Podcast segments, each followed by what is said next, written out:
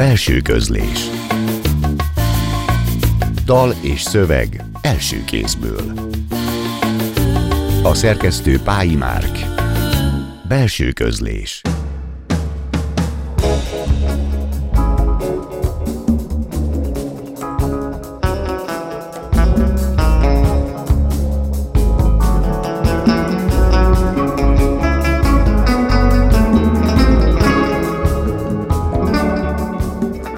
Jó estét kívánok! A Klubrádió irodalmi műsorának mikrofonjánál Szegő János köszönti Önöket. A mai műsor eltér a többitől, holnap minden szentek napja lesz, amelynek alkalmából emlékezünk két már nem élő íróra, Gion Nándorra és Rubin Szilárdra. Ebben Kurz Ádám és Keresztesi József irodalomtudósok lesznek a segítségünkre.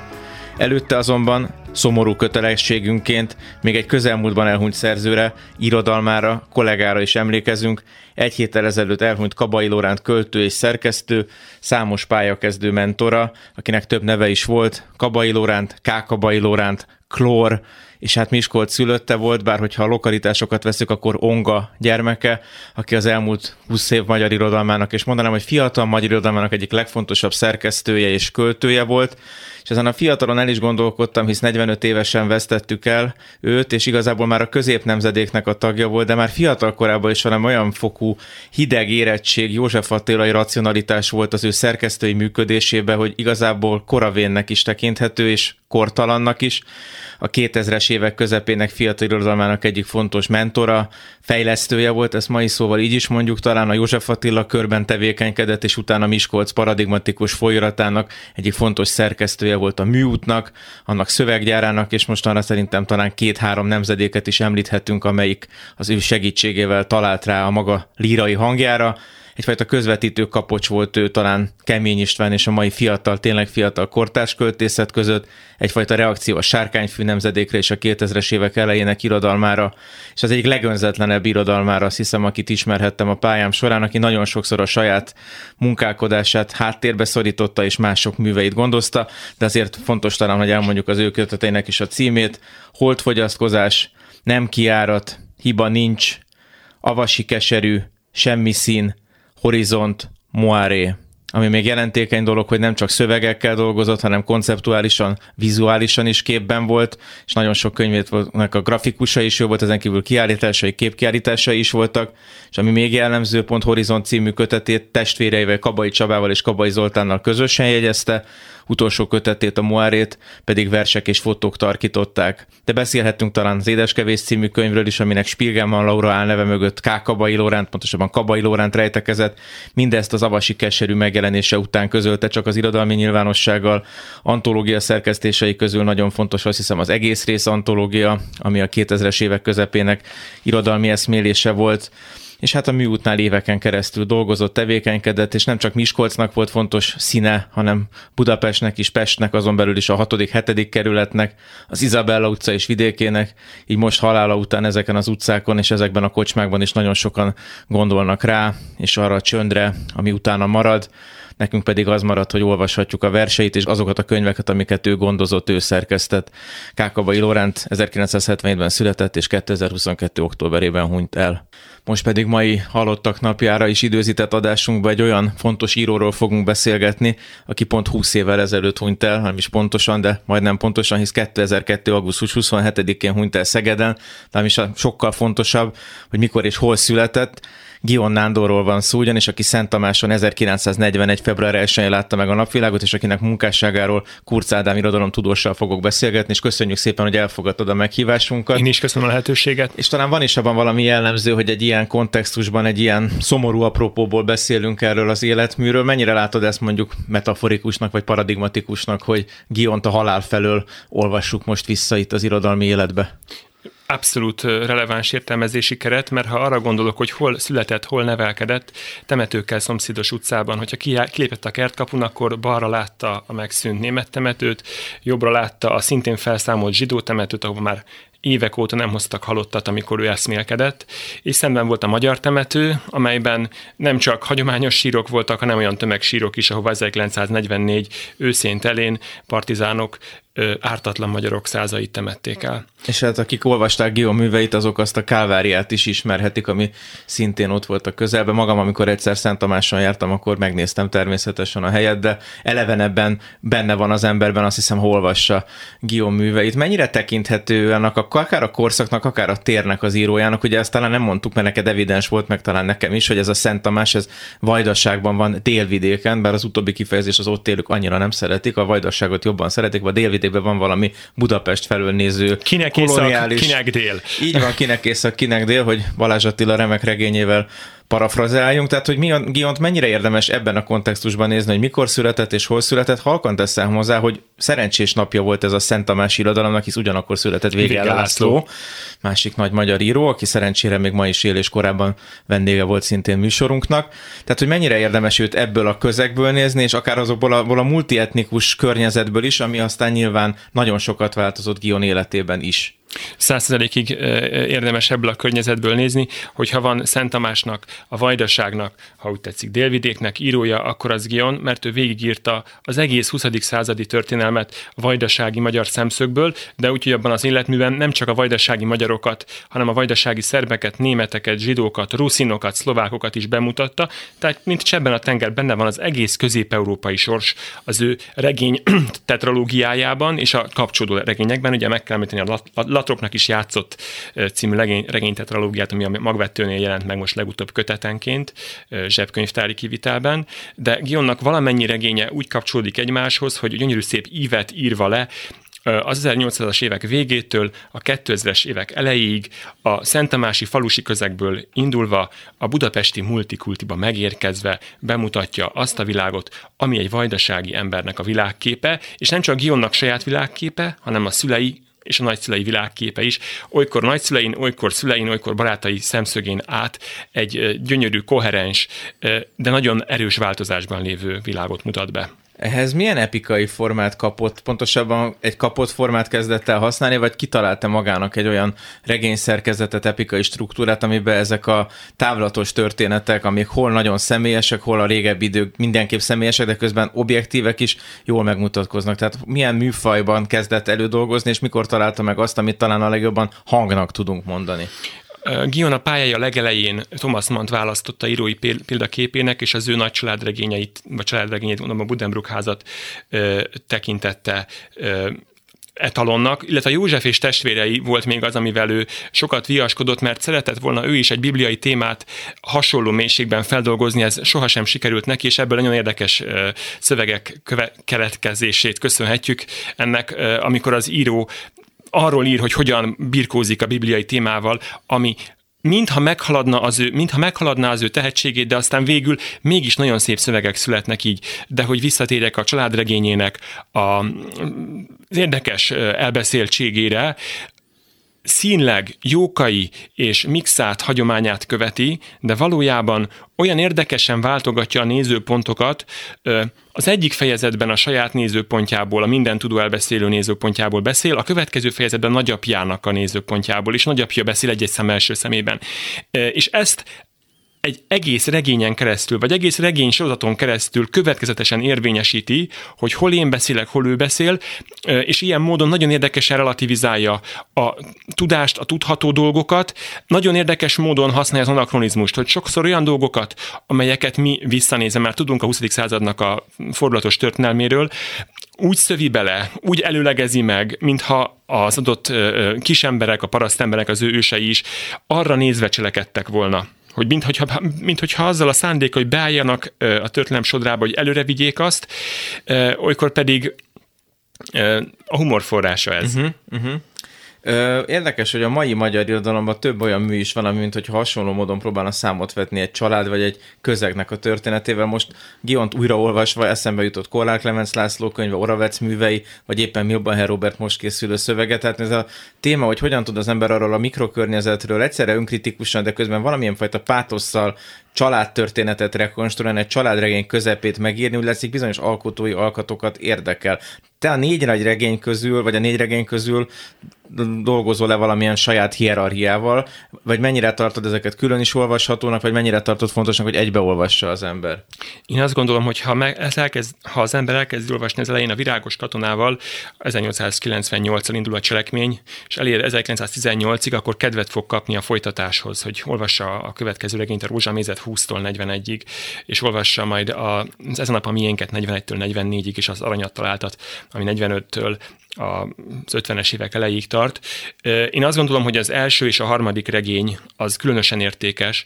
Az első annak a mm, az első a lírai szépsége miatt, hogy a nagyszüleitől a halott történeteket egészen szürkén, egészen kopogósan tovább mesélve, hogyan ragyogtatja föl mégis az életnek a megismételhetetlen szépségét. Kicsit úgy, mint Ottliknak az iskola határonjában, hogy köd van, hideg van, nagyon szigorúak, nagyon zordak a viszonyok, és mégis az élet túlél, és megtalálja mindig a, azt a szépséget, amiből lehet töltekezni, még akkor is, hogyha csak egy boncolás képének a reprodukciója a falon.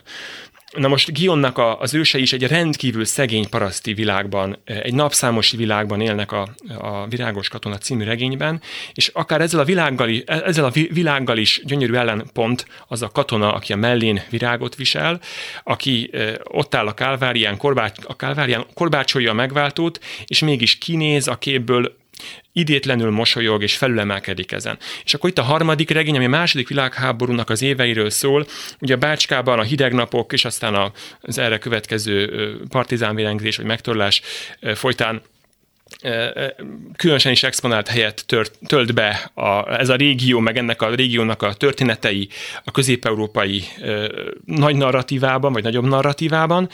Na most ez, ez pedig egy rendkívül fordulatos, rendkívül izgalmas regény, amelyből megtudjuk azt, hogy az írónak a szülei azok bizony ott voltak a, történet, a történeteknek és a történteknek az első vonalában. Na most az még egy külön csavar és külön érdekesség, hogy az írónak a nagyapja, az örök túlélő, a második világháború végén azért, hogy vajdasági magyarként megmaradhasson ott, uh-huh. átáll, és az írónak a vallomásaiból is tudjuk azt, tehát nem csak a regényből, hogy kettős ügynök lesz. Amikor a Titói Magyarország és a Rákosi Magyarország a külön utat jár, akkor ő személyében e, sűrűsödik ez a probléma, megint csak egy napszámos parasztember, egy mezőőr e, személyében, aki Belgrád és Budapest között vonatozik, és hozzaviszi a híreket jó Jürgebőrben nem öltözött, és egy paksi halászkonyóban nem, nem találkozott Rajk Lászlóval. Ha már az átállásról beszélünk, mennyire meghatározó Gion szempontjából a politikai kontextus, akár a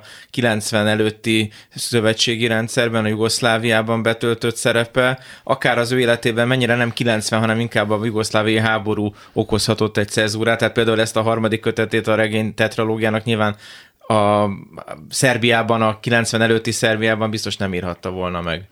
Gionnak kénytelenségből muszáj volt belépni a Jugoszláv Kommunista Szövetségbe, de amikor még nem volt tagja fiatal felnőttként a Jugoszláv Kommunista Szövetségnek, akkor is ö, ö, már 15 évesen Szent Tamás község képviselőtestülete tagjának választották. Még egyszer mondom, 15 éves gyerekről van szó, ö, alig töltötte be a 15-öt, és amikor az adott viszonyok között megválasztották az, a településnek a képviselőtestületét, akkor őt beválasztották. Ezt ma sem tudom, hogy hogyan lehetséges, de megvan róla az újságcikk. Tehát ő egészen fiatal korától kezdve viselt politikai pozíciókat, és ami ebből következett, vagy ami ennek ebből aminek ebből következnie kellett, kultúrpolitikai posztokat is betöltött. Nyilván nem lehetett volna rádiós szerkesztő, irodalmi szerkesztő, aztán főszerkesztő, a Magyar Adás főszerkesztője, ugye annak az újvidéki magyaradásnak a főszerkesztője, aminek előbb volt 24 órás mm. műsora, mint a Kossuth Rádiónak, vagy mint bármely más rádiónak, ami magyar nyelven sugárzott.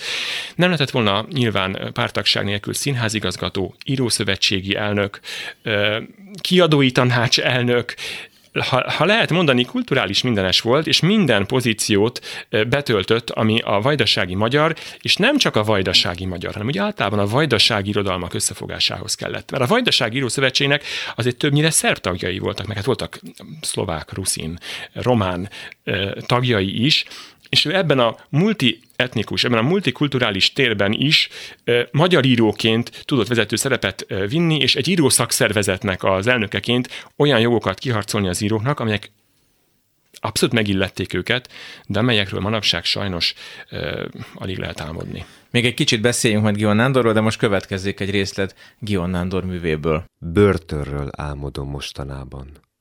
Részlet. Két napon és három éjjelen át Leviatál Lukic Simon ékszerész üzletét néztem a piac tér szélén, a börtönablakon keresztül. Egyedül voltam a cellában, és szombaton éjjel majdnem úgy vittek be, mint ahogyan azt azon a héten többször is megálmodtam. Igaz, nem bilincseltek meg, de durván belöktek a sötét cellába. Szerencsére később meggyújtották a villanyt, aminek nagyon örültem, mert nem mertem elaludni. Reggel felé ugyan megpróbáltam elaludni, de mindjárt álmodni kezdtem. Nem börtönről, hiszen börtönben voltam, hanem felborult tricikliről. A kis motor berregését is hallottam. Riadtan ugrottam fel az ágyról, az ablakhoz szaladtam, és kibámultam a piac térre, ahol már nyüzsögtek az emberek. Adtak és vettek, nem történt semmi rendkívüli, így hát elkezdtem figyelni Leviatán Lukic Simon üzletét. Tulajdonképpen már éjszaka, elalvás előtt is ezt csináltam, de akkor minden csöndes volt, mozdulatlan. Most viszont elég nagy volt a mozgás, sokan benyitottak az ékszerüzletbe, és én elégedetten nyugtáztam, hogy ilyen nagy a forgalom, Leviatán Lukic Simonnál. Jól keres tehát az öreg buharai üzbék zsidó, szép kis havi fizetést adhatna Kovács Júliának, Kár, hogy nem adhat havi fizetést neki, és kár, hogy én nem tudok aludni, mert attól féltem, hogy Kovács Júlia is megjelenik álmomban. De azért mégis örültem, hogy Leviatál Lukic Simonnak jól megy az üzlet. Aztán valami tumultus támadt a piac téren. Akkor arra figyeltem, de nem sokat láttam, csak a kofaasszonyok sikoltozását hallottam, tolongtak az emberek egy rakáson, később két rendőr elvezetett egy megtépázott ruhájú férfit, és a kofák az öklüket rázták feléje. Másnap tudtam meg, hogy az illető bérkocsis, és megerőszakolt egy szlovák kofaasszonyt. Ott a piactér kellős közepén fényes nappal. Az egyik börtönőr mesélte el, ez volt az egyetlen börtönőr, aki szóba állt velem. Nem tudom, hogy hívták, hallottam, hogy a többiek bundásnak szólították. Nyilván ez volt a gúny neve, mivel hogy tök kopasz volt. Nos, bundás elmesélte, hogy a bérkocsis ott téblábolt a piacon, a kofaasszony meg hajlongott az áruja fölött, miközben a sok szlovák szoknya ringott a fenekén. A bérkocsisnak feltűnt ez a ringás, begerjedt, felemelte a rengeteg szoknyát, és hátulról megerőszakolta a kofaasszonyt. Persze nagy lett a sikoltozás és a lárma, a kofák nekiestek a bérkocsisnak, agyba főbe verték és alaposan megtépázták, talán agyon is verték volna, ha nem jelennek meg időben a rendőrök és nem vezetik el a magáról megfeledkezett bérkocsist.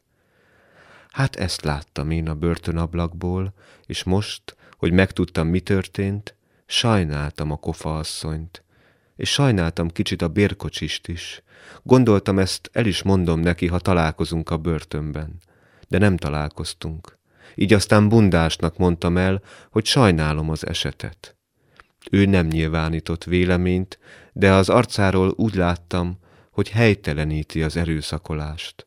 Bár nem beszélt tovább róla, hanem megkérdezte tőlem. Vastagodik már a bőr a tenyereden? Nem, mondtam. Miért kellene, hogy megvastagodjon a bőr a tenyeremen? Mindenkinek megvastagodik a bőre a börtönben, mondta bundás. Előbb a tenyerén vastagodik meg a bőr, aztán mindenütt. A fegyencek szervezete így védekezik az időjárás viszontagságai ellen mert hogy az időjárás viszontagságai a börtönben jobban érződnek, mint a szabad világban. Ugyanakkor érdekes módon a fegyencek körme és haja lassabban nő, mint odakint. Én még csak most kerültem be, mondtam, jó néhány évet fogsz kapni, mondta bundás, majdnem sajnálkozva. Részeg voltál, amikor kitörted annak a szegény lánynak a nyakát. Nem voltam részek. Itt áll. Vért vettek tőled, mielőtt behoztak volna. Igen. Megállapították, hogy elég sokat itt áll. Jó néhány évet fogsz kapni. Nem szeretném, ha megvastagodna a bőr a tenyeremen, mondtam. Készülj fel rá, mondta bundás, és rám csukta a cella ajtót. Én meg visszamentem a rácsos ablakhoz, néztem a nagy piacot, de aznap senki nem erőszakolt meg senkit. Délutánra megritkultak a vásárlók, estére szétszélettek az árusok is, akkor már csak Leviatán Lukic Simon szánalmas, de forgalmas üzletét figyeltem, igaz este felé már az sem volt forgalmas. Felbukkant ellenben Simokovics úr. Végig bicegett a piac téren, és betért az öreg Simonhoz. Bizonyára teáztak. Jó sokáig teáztak, mert Simokovics úr elég későn bújt elő. Azt hiszem, az én esetemet tárgyalták meg. Leviatál Lukic Simon akkor értesülhetett Kovács Júlia haláláról. És én reménykedtem, hogy ennek ellenére nem formált túlságosan kedvezőtlen véleményt rólam. Valahogy fontosnak tartottam a buharai öregember véleményét, bár tudtam, hogy ezután az eset után már sohasem fog túlságosan megkedvelni. Aztán eltűnt Simokovics úr is, én pedig arra gondoltam, hogy ideje lenne megírnom dolgozatomat Thomas Mannról. Valc Péter előadásába hallottunk egy részletet Gion Nándor művéből, és folytatjuk a beszélgetést Kurz Ádámmal, Gion specialistával itt a belső közlés mai különleges adásába. Ha már említetted ezt a szövetségi politikai keretet, mennyire szerbesült, vagy szervesült Gion a szerb irodalomba, és gondolok itt mondjuk a gyerekkönyveire, tehát ő mennyire kapcsolódott ahhoz a másik irodalomhoz, ami szintén ebbe a nagyon izgalmas szövetségi országban akkor volt? Vajdaság autonóm tartomány kormány, ez a hivatalos neve, ma is sok, sok hivatalos nyelvet tudhat magáinak, tehát a magyaron kívül hivatalos nyelv a szerb, a horvát, a ruszin, a szlovák, hú, mit felejtettem ki.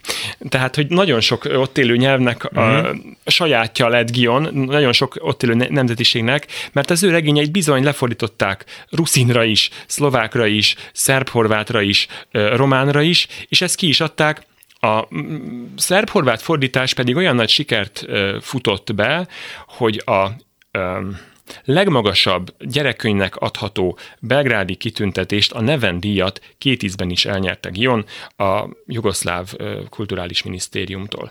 Tehát az, hogy uh-huh. a szerb-horvát fordításnak ilyen sikere lett, valószínűleg annak is tudható, vagy, a, vagy ennek, ennek is köszönhető, hogy eredetiben magyar nyelven kötelező olvasmányá, vajdasági kifejezéssel házi olvasmányá váltak az ő regényei, és bekerültek a tananyagba, így aztán a vajdasági magyarság úgy olvassa ifjúsági regényeit, mint mondjuk mi olvastuk a Pál utcai fiúkat. És ha jól emlékszem, a Sortűz egy fekete bévaér című filmet az a Franciaországban élő magyar rendező Szabó László, Szabó László ez, és abban Jean-Louis Trentignan játsza az egyik Igen. szerepet, az egyik legnagyobb színész. Pár hónapja láttam a filmet, nagyon érdekes volt. Még egy kicsit távlatosan nézzük meg azt, hogy Guillaume mennyire zárvány, akár a mából nézve a mai vajdasági irodalomba, és ha visszanézzük, akkor az ő stratégiája, meg az ő létmódja az mennyire volt kompatibilis azzal a másik vajdasági irodalommal, aminek zászlói, ha tetszik, a már említett Végel László, vagy Tolnai Otto, vagy még mondhatnánk azért neveket. A, vajdasági magyar irodalomban úgy, úgy gondolom, hogy Gion hozta a szintézist. Volt egy tézis, hogy Szenteleki Kornél alapvetése nyomán nekünk a helyi színeket kell rajzolnunk, és a helyi színeknek a minél hívebb visszaadásával kell a világirodalomba bejutnunk, ezt mondta Szenteleki Kornél, a vajdasági magyar kazincia, mindenképpen iskolateremtő egyénisége. És ehhez képest a szimpozionisták azt mondták, hogy ez egy beszűkült tóparti perspektíva, vagy legfeljebb templomtorony perspektíva, ahonnan ki kell emelkednünk, és nekünk egyetemes témákat kell irodalomba emelnünk. Na most Gion az első próbálkozásaiban valóban egyetemes témákat emelt irodalomba, bibliai témákat, klasszikus ókori témákat, mitológiai témákat, és így tovább, és egy idő után arra gondolt, hogy mégiscsak ajánlatos ahhoz a világhoz, ismer, ahhoz a világhoz fordulni, amelyet nem csak festmények reprodukcióiról ismerek, hanem élő egyenesben találkozom vele nap mint nap az utcán, baráti körben is így tovább. És nem megtagadva a szimpozionistáknak az új beszédmódját, vagy izgalmas látásmódját, vagy nagyon sok mindent megkérdőjelező, akár felrugó, hagyományokat sutbadobó gyakorlatát, de mégiscsak megírta azokat a témákat, amelyek a helyi magyarság önismeretéhez nagyon sokat hozzátettek, de én azt gondolom, hogy a helyi szerb-horvátság, vagy szerbség és horvátság, most már így van, külön kell választani őket önismeretéhez. Tehát én azt gondolom, hogy ha olvassák manapság is Guillaume műveit ezeken a nyelveken, bármelyik nyelven, akár németül is, hiszen német fordítása is megjelent a virágos katonának, Zoldát Midder Blum, azt hiszem ez a címe, akkor épp úgy találkozhatnak saját magukkal, a saját őség történetével, mint, mint bármelyik vajdasági nemzetiség. Gion 93. szeptemberébe települt át Magyarország, és 2002-ben hunyt elő itthon Magyarországon, a mai Magyarországon. Mennyire talált otthonra? Kőbányán emléktáblája van, azt egy sétasorán felfedeztem. Szerintem egész közel Fogarasi Miklós egykori lakhelyéhez, de hogy mennyire volt ő itthon? Otthon, vagy otthon-itthon? Nagyon szeretett volna itthon lenni. Sokszor nyilatkozott arról, hogy ő már korábban elhatározta, hogy áttelepül, csak pont a kulturális pozíciói, kulturpolitikai pozíciói nem tették lehetővé, mert úgy gondolta, hogy amíg otthon tudok használni, addig használok, aztán a háború egy csomó olyan kulturális vívmányt tönkretett, amiért síkra szállt, és akkor azt mondta, hogy már nincs tovább, de úgy gondolom, hogy nem érezte magát otthon. Hogyha újvidéken sem a város közepén lakott, hát akkor Budapesten, mire beért a városba, el kellett zötyögnie mondjuk a Józsefvárosi kínai piac mellett, ahol egy olyan balkáni, és még annál is számára idegenebb sokadalommal találkozott, és határozta meg a mindennapjait, hogy abból egyrészt jó irodalom született, mert tudott írni olyan multietnikus különlegességekről, mint még a vajdaságban uh-huh. sem, viszont visszasírta azokat a nyílegyenes utakat és fasorokat, amelyek mondjuk Szent Tamást Feketicsel összekötik.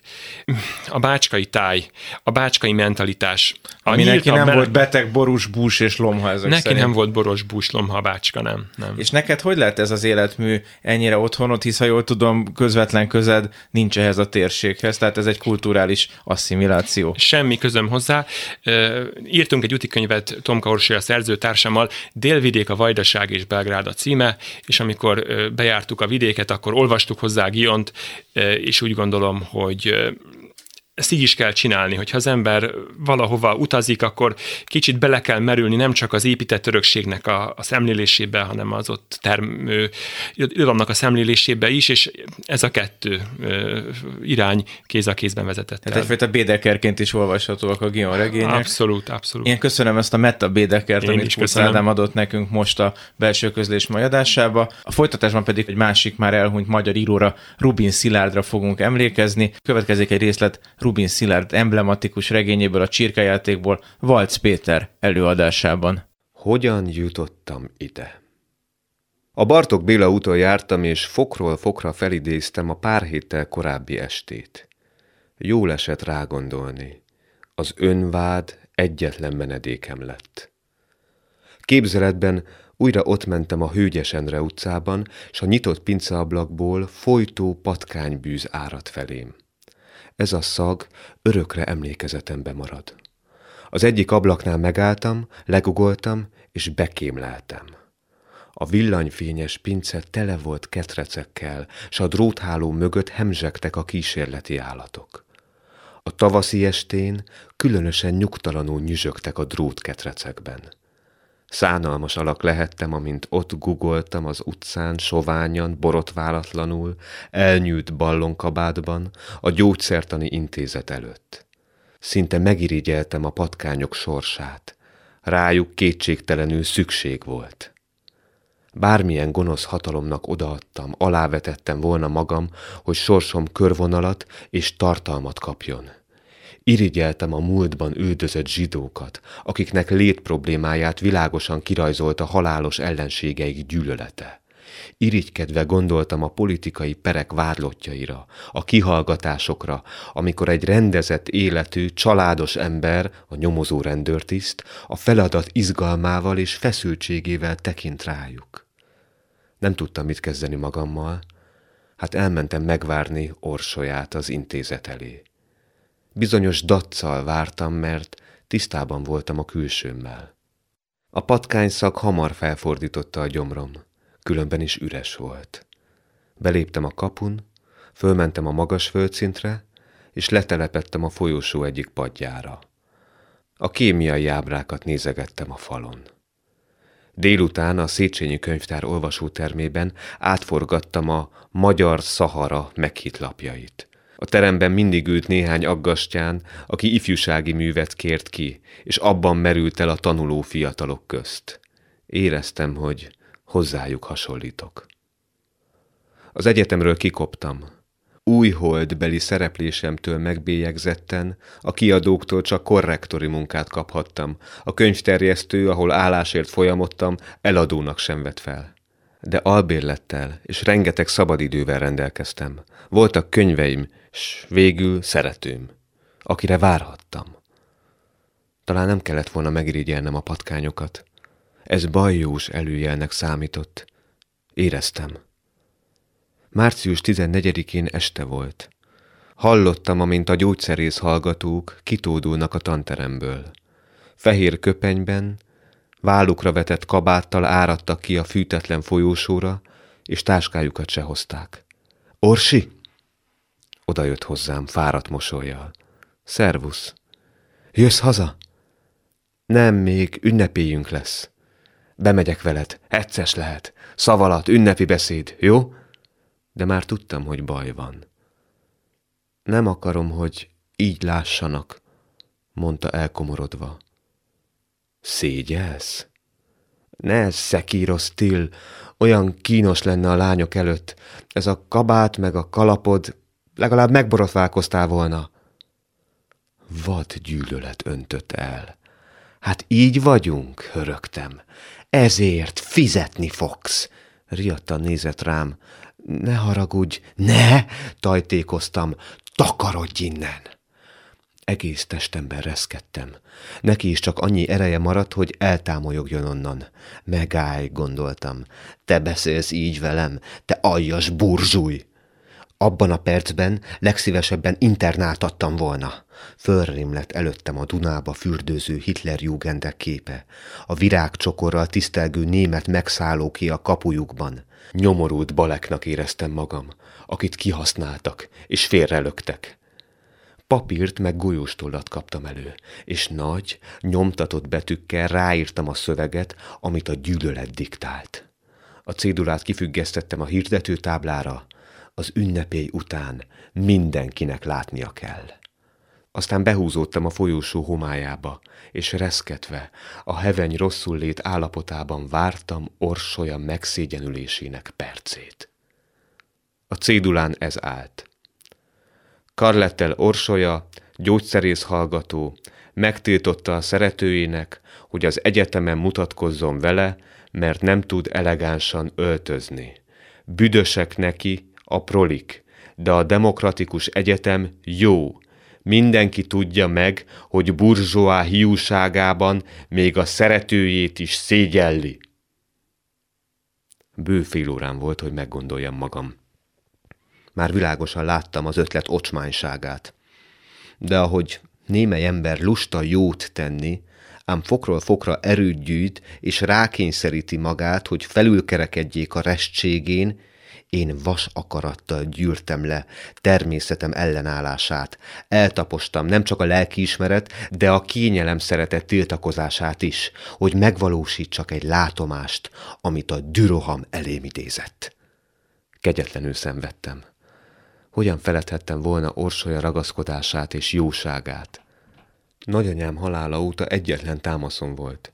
Együtt kerestünk hónapos szobát, de csak a lakbért fizettem ki, tüzelőt már ő vett a zseppénzéből. Otthonról kapott csomagjait felbontatlanul hozta el lakásomra. Megvarta, kimosta pusztuló holmim. Amikor tüdőgyulladást kaptam, hajnalban ott topogott a havon a ház előtt, várt rám, hogy bekísérjen a kórházba.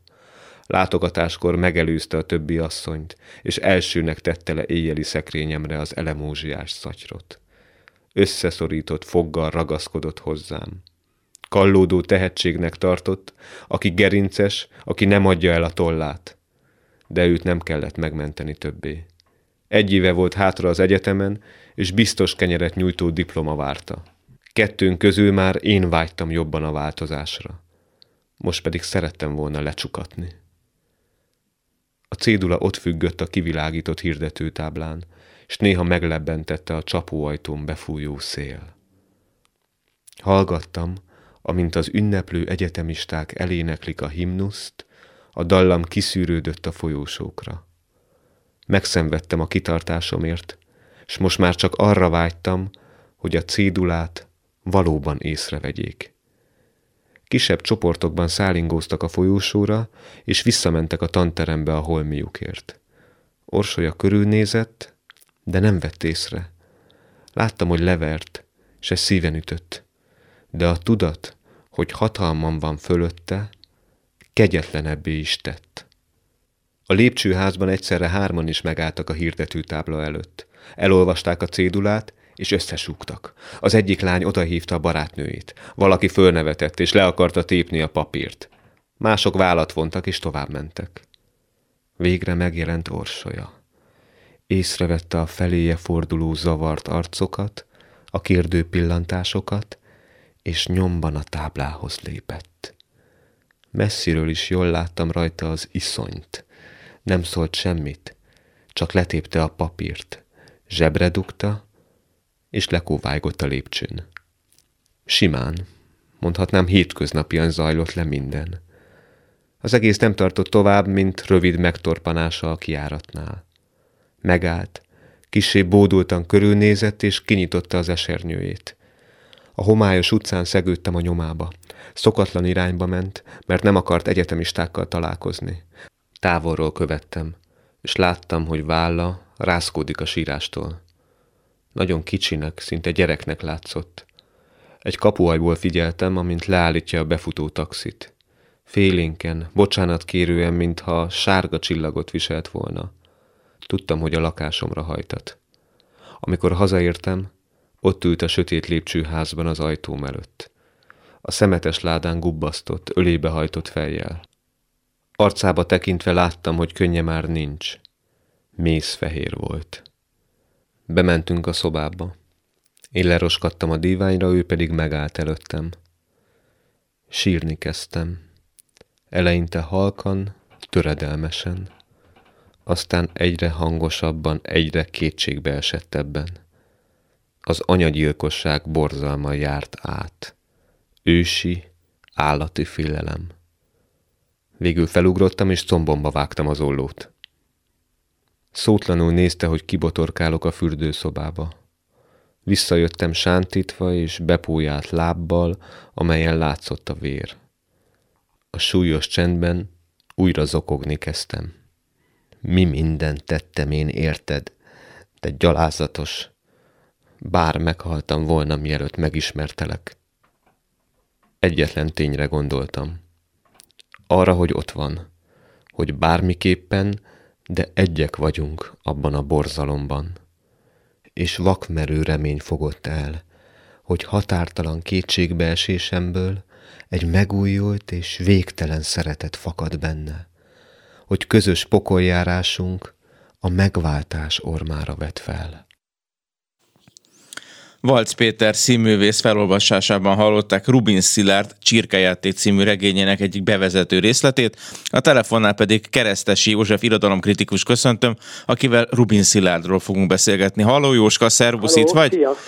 Szia, itt vagyok. Szervusz, ez esetben talán még irodalom történésznek is felkonferálhattalak volna, hisz monográfiát is írtál a szerzőről. Az előző beszélgetést Kurz Ádámmal a személyesség oldaláról fejeztem be, hogy neki mi köze van, vagy pontosabban mi köze lett Gion Nándor életművéhez. Innen folytatnám veled is a személyes kötődésen, hogyan találkoztál Rubin Szilárd életművével, és utána magával Rubin Szilárddal is, mint jelenséggel és mint alkotóval.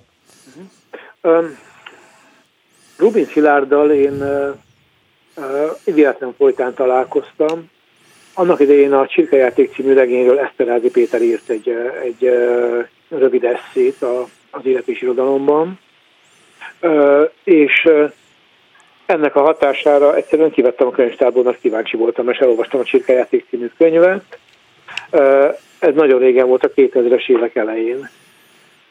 És láttam, hogy valami olyan, olyan könyvvel találkoztam, amiről senki nem nagyon tud, illetve bizonyos emberek hallottak harangozni róla, de igazán, igazán senkinek nincsenek éles emlékei róla, és hogy láttam, hogy egy nagy szabású könyv, egy nagyon érdekes dolog, és, és hát elkezdett érdekelni, hogy ki ez a szerző, miket írhatott, meg hogyan született ez a könyv.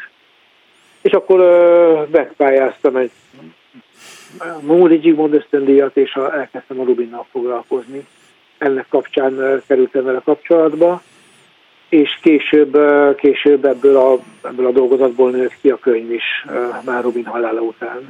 Ugye Rubin 2010-ben, 2010-ben hunyt el. Igen, és, és magát a...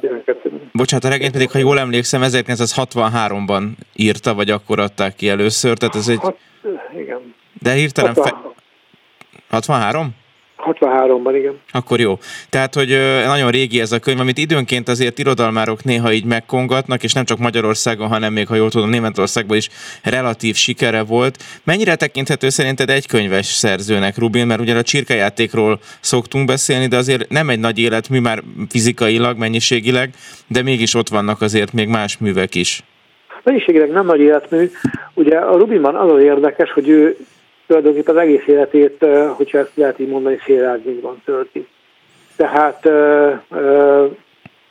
nincs, nincs benne az irodalmi élet centrumában, ellébetül a periférián, ugye az 50-es években szociál nagyregényeket ír, és tulajdonképpen amikor megjelenik a csirkejáték, ugye már 63-ban jelenik meg, tehát 56 után vagyunk, akkor akik kortárs olvasói, megdöbbennek, például olyanok, mint Szent Puti Miklós vagy Csorba Győző, megdöbbennek rajta, hogy, hogy ebből a, a kicsit link, kicsit komolyan vehetetlen figura, figura hogyan tudott egy ilyen filmet letenni az asztalra, Bocsáss meg, hogy szabadba vágtam, Jóska, ha most valaki most kapcsolódva az adásba, azt is érteni, hogy akár Kertész Imréről beszélgetünk, hisz nála is viszonylag későn indult a pálya, ugye sorstalanság 75, és ott is egy nagyon furcsa felfedezés lett, aztán nyilván a mostani világsikernek már más a perspektívája, de hogy őt is úgy könyvelték el, mint majdnem egy körúti darabírót, aki a József Attila színháznak ír színdarabokat, és egy fura kedves link alak. Bocs, hogy a szabadba vágtam. És értelemben igen, tehát hogy mind a két életmű Ugye talán az a különbség, hogy azért kertész a sorstalanság után már szakmailag azért komolyan uh-huh. vették. Még, még Rubinról nem lehetett tudni, hogy mivel foglalkozik. Megírja a csirkejátékot, utána sokáig nincsen könyve, aztán ír egy krimit, ugye a mulatság a farkasványban, amit talán most jelent meg a, a magvető kiadásában, ha jól tudom. És aztán van még egy kis regénye, ugye a római egyes, ami egy kúsegének tekinthető. Azt is tudni kell, hogy, hogy a Rubin Szilárd Pirinszki János leg, talán legjobb barátja volt. És ebben a Róma egyes című regényben a Pirinszkiről mint az egyik kulcsfigurát. Onnantól kezdve pedig tulajdonképpen olyan könyveken dolgozik, amit soha, soha nem fejez be az életében. Hát gyakorlatilag te fejezted be majdnem az apró szenteket helyette, vagy hát nem helyette, de te kompiláltad, de pont ezt akartad mondani, ne haragudj. Igen, tehát az Apró Szentek című műve, ami egy, ugye egy sorozatgyilkosságról szól, vagy dolgozza fel az 50-es évekből, félig meddig dokumentumregény, félig meddig fikciós regény. Ezen élete végéig dolgozik, és tulajdonképpen a hagyatékból, hát én voltam az egyik, egyik a, aki, aki hozzáfért a hagyatékhoz, és össze, összeraktam, összeraktuk Siklós Péterrel együtt a, tulajdonképpen a töredékes anyagnak a, egy bizonyos variációját, hogy, hogy olvasni lehessen, hogy könyv lehessen belőle. De Rubin nem publikált uh-huh. nagyon életében. Ugye a csirkejátékot átírta, modernizálta, újraírta a végét, mondatról mondatra átdolgozta a 80-as években. De különösen visszhangot ez sem vert. Visszhangot az vert, amikor Németországban sikere lett ennek a könyvnek. Hogyha meg kellene próbálnod valamilyen vezérfonalat vagy vezérfogalmakat találni, amik a Rubin több könyvére is jellemzők, akkor te mibe látnád azt? Valahogy én a mániásságot, vagy a mániákusságnak a érzékenységét és érzéketlenségét látom talán egy olyan összefüggő motivumnak, ami ezeket a könyveket össze tudja kapcsolni, de kíváncsi vagyok a te. Abszolút, abszolút. Tehát a, a mánia, ugye a megszállottság, főleg a szerelmi mánia, és a kívülállás, a kívülállásnak a, a, a, a, a, a jegyei végighúzódnak ezeken a könyveken, ami nagyon érdekes volt, azon gondolkoztam, hogy hallgattam a, a, uh-huh. ezt, a, ezt a részletet, hogy azok kezdtem gondolkodni, hogy a csirkejáték az, az történelmi regény, vagy szerelmi regény. És arra jutott, hogy mind a kettő együtt. Tehát a kettőt nem lehet szétválasztani egymástól. Azt a történelmi szituációt, amiben belekerül ugye Ugye azt is tudni kell, a csirkejátékot önmagáról, a saját életéről mintázta, a saját Igen. valós sikerült házasságáról írta meg Rubin, tehát a saját kudarcos életanyagát használta művészi anyagnak, és adott egy, adott egy félig zsidó származású fiatalember, akinek a, az édesanyját korán elvesztette, az apja munkaszolgatosként halt meg, és ő ugye az 50-es évek a fényes szelek ifjúságának a, egy hogy mondják ezt, hogy a kornak a, a, kornak a győztes, a kedvezményezetje lenne, szemben a szerelmével, aki pedig egy deklasszált polgárcsaládból származó lány, aki ugye orvos, gyógyszerész hallgató lesz. És hogy, hogy, hogy mégis egy ilyen bukfencet az egész, tehát a szellemi viszonyok és a történelmi viszonyok így, így együtt vetnek bukfencet ebben a regényben, és valamiféle ilyen kegyetlen önsorsrontássá változik, változik ez a szerelmi történet a, a, a fiú, a fiú jó voltából vagy hibájából inkább.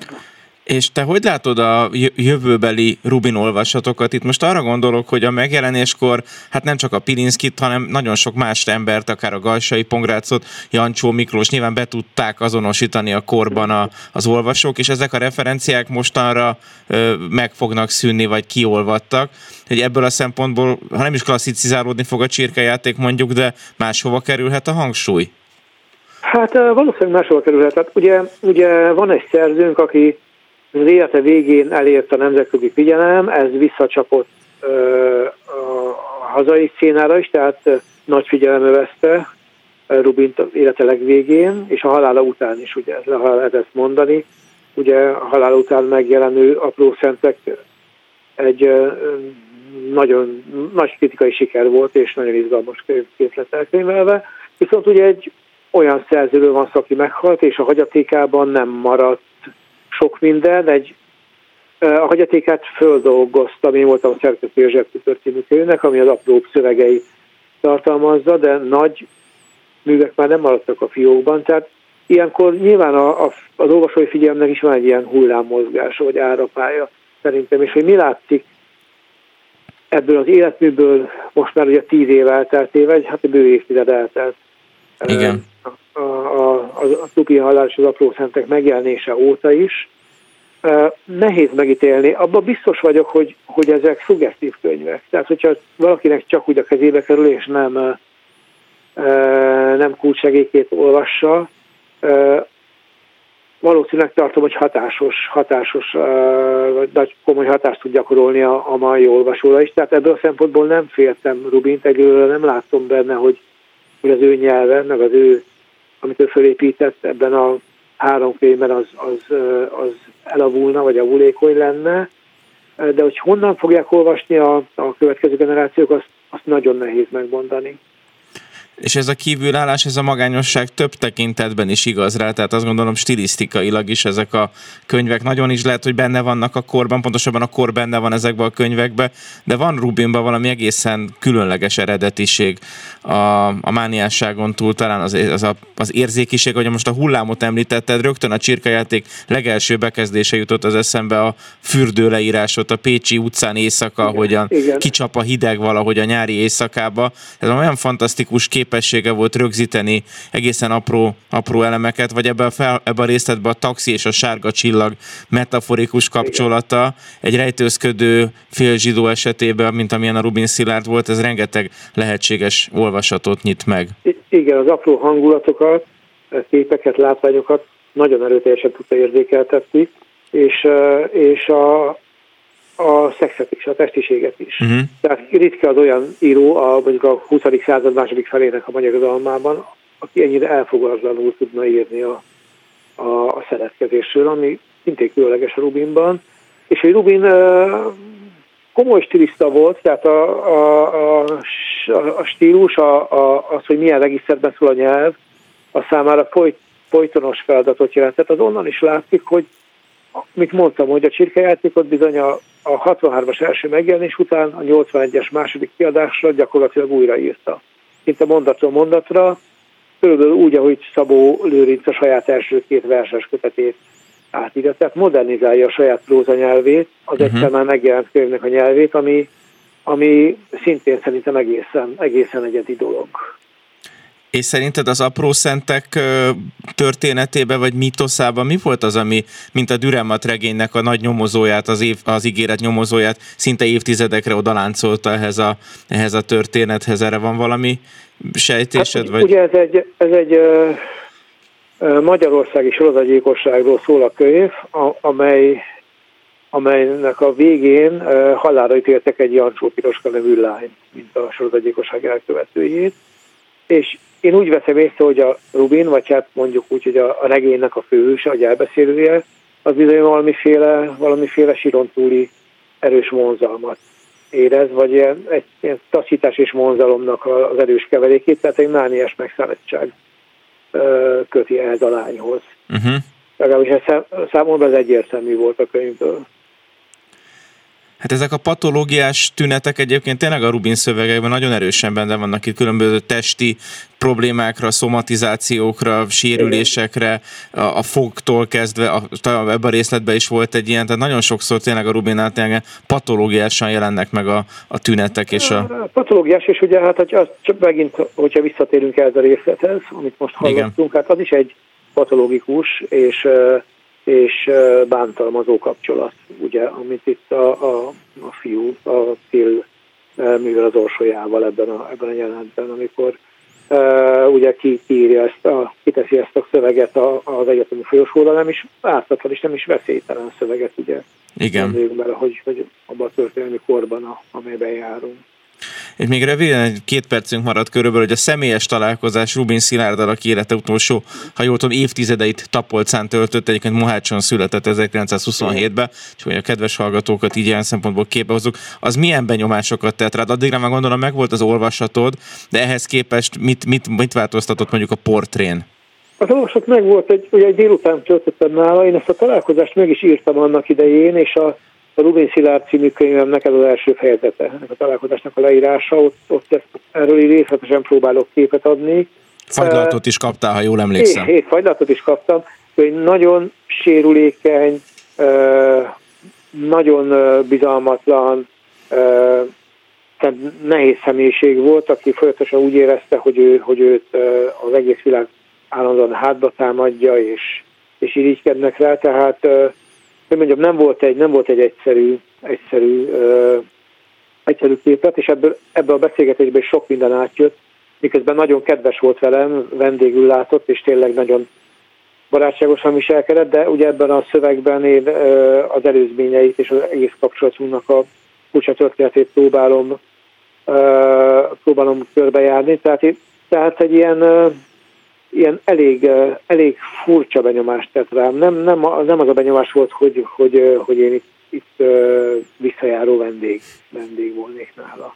De talán ez az önéletrajzi dimenzió is fontos egy ennyire autobiografikus életmű esetében, és ezzel, mint a csirkejáték egyik meta, meta története lett a te találkozásod Rubin Szilárd. Én szeretném megköszönni neked így most a beszélgetésünk végén, hogy a rendelkezésünkre álltál ezúttal, mint Rubin Szilárd szakértői minőségben, és telefonon keresztül beszélgethettünk. Ugye már korábban voltál az adás vendége, Igen. úgyhogy köszönöm még egyszer. Én is köszönöm. És köszönöm további köszönöm. minden jót kívánok neked minden is. Jót. Köszönjük szépen. Igen, nem, nem maradt más hátra. Köszönjük szépen, mint hogy elköszönjünk a hallgatóktól. A mai adásban a közelgő minden szentek és halottak napja alkalmából két már nem élő, és a jelentőségükhöz képest kevéssé előtérben lévő íróról, Gion Nándorról és Rubin Szilárdról beszélgettünk, ebben Kurc Ádám és Keresztesi József volt segítségünkre.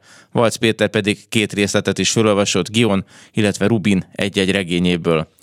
Az adás legelején pedig megemlékeztünk az egyhetes sajnálatos körülmények között elhunyt Kabai Lóránt költőről és szerkesztőről, sok fiatal irodalmi szerző mentoráról is. A jövő hétfői adás november 7-ére esik, ez alkalomból egyrészt a mai szélső baloldal irodalmáról és szemléletéről, másrészt a szocializmus kései apológiájáról beszélgetünk. Az adás első felében Marton Éva, a baloldali szerb költőnő, Maja Szolár verseiről beszélget, akitől Pertics Villő előadásában is hallhatnak majd egy csokorra való társadalomkritikus antiglobalista verset, a műsor második felében pedig Moldova György életművét és ellentmondásosságait idézünk majd meg, ugye a szerző is nemrég ebben az évben hunyt el.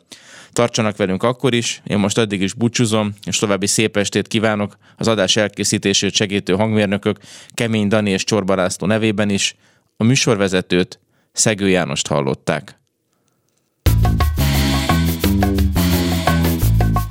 Belső közlés. Dal és szöveg első kézből. A szerkesztő Pályi Márk. Belső közlés